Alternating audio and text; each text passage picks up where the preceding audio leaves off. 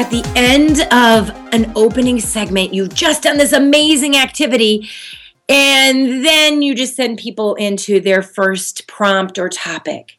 The problem with this is you've missed the most important part of your open. At the Bob Pike Group, we talk about the importance of breaking preoccupation, allowing people to connect with one another and network, as well as having it be relevant to the content. But an activity, an opener, a closer is lost if there isn't a debrief or an opportunity for people to make that connection between that open and the content you're heading into. Today's uh, tip for you is on facilitating those discussions at the end of any type of interactive learning activity.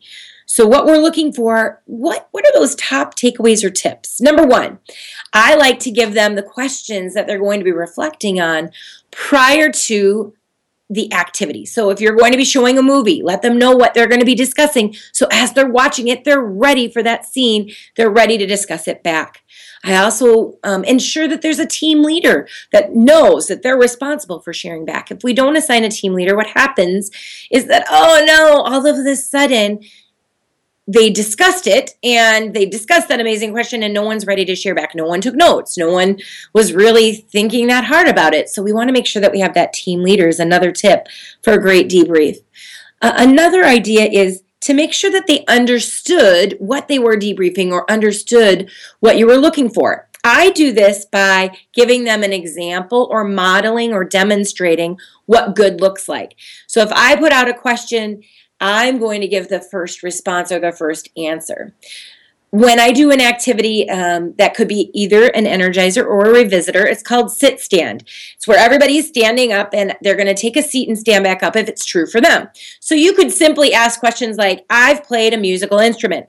Anyone that's played that instrument sits down and stands back up. But sometimes I want to get the group involved with content. If I know what the three keys to opening are please sit down and stand back up. This is a great way for me to check for understanding, but also to be able to model and demonstrate. At the end, we can then discuss at our tables which ones did you know, which ones didn't you know, those kinds of things. But I need to be very clear with what I'm looking for and give examples of what good looks like. Uh, another tip is to make sure that those discussions are energizing. I have a, a a lot of different ways to do energizing discussions. Stand up, find someone you haven't worked with yet today, is one example. Another is at your tables, please stand, discuss this question after two minutes, or if you finish sooner, please take a seat. I'll know you're ready to move on. But we want to make sure that it's not just the same old, same old every single time.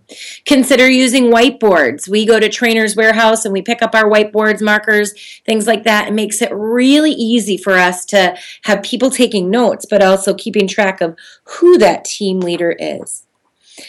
Another is if you disagree with the debrief that was happening, you need to make sure as a facilitator, as the trainer, that you address that. So when a group comes up with the wrong answer, the easiest way to overcome that is to say, "Oh, you guys, I must not have been clear with my my directions or with what I was explaining. I'm sorry."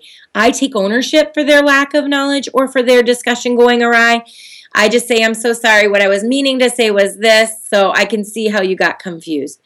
I just own it, and that's a quick way to be able to transition.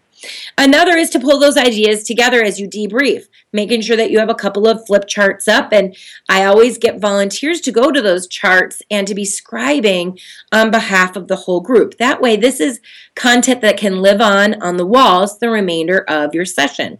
If you're doing a quick sales meeting, 30 minutes or an hour, something like that, it's really nice to have these up on the wall so that you get that buy in right away from your participants. What are the five favorite things?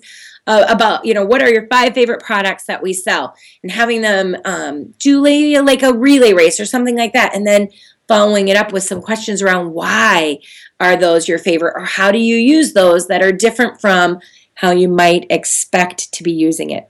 So, these are just a few creative training tips for you on facilitating that debrief and making it really rich. Get them owning it, get them loving it, get them using it, and applying it back on the job. Thank you for listening. I'm Becky Pike Pluth with the Bob Pike Group. Have a wonderful afternoon.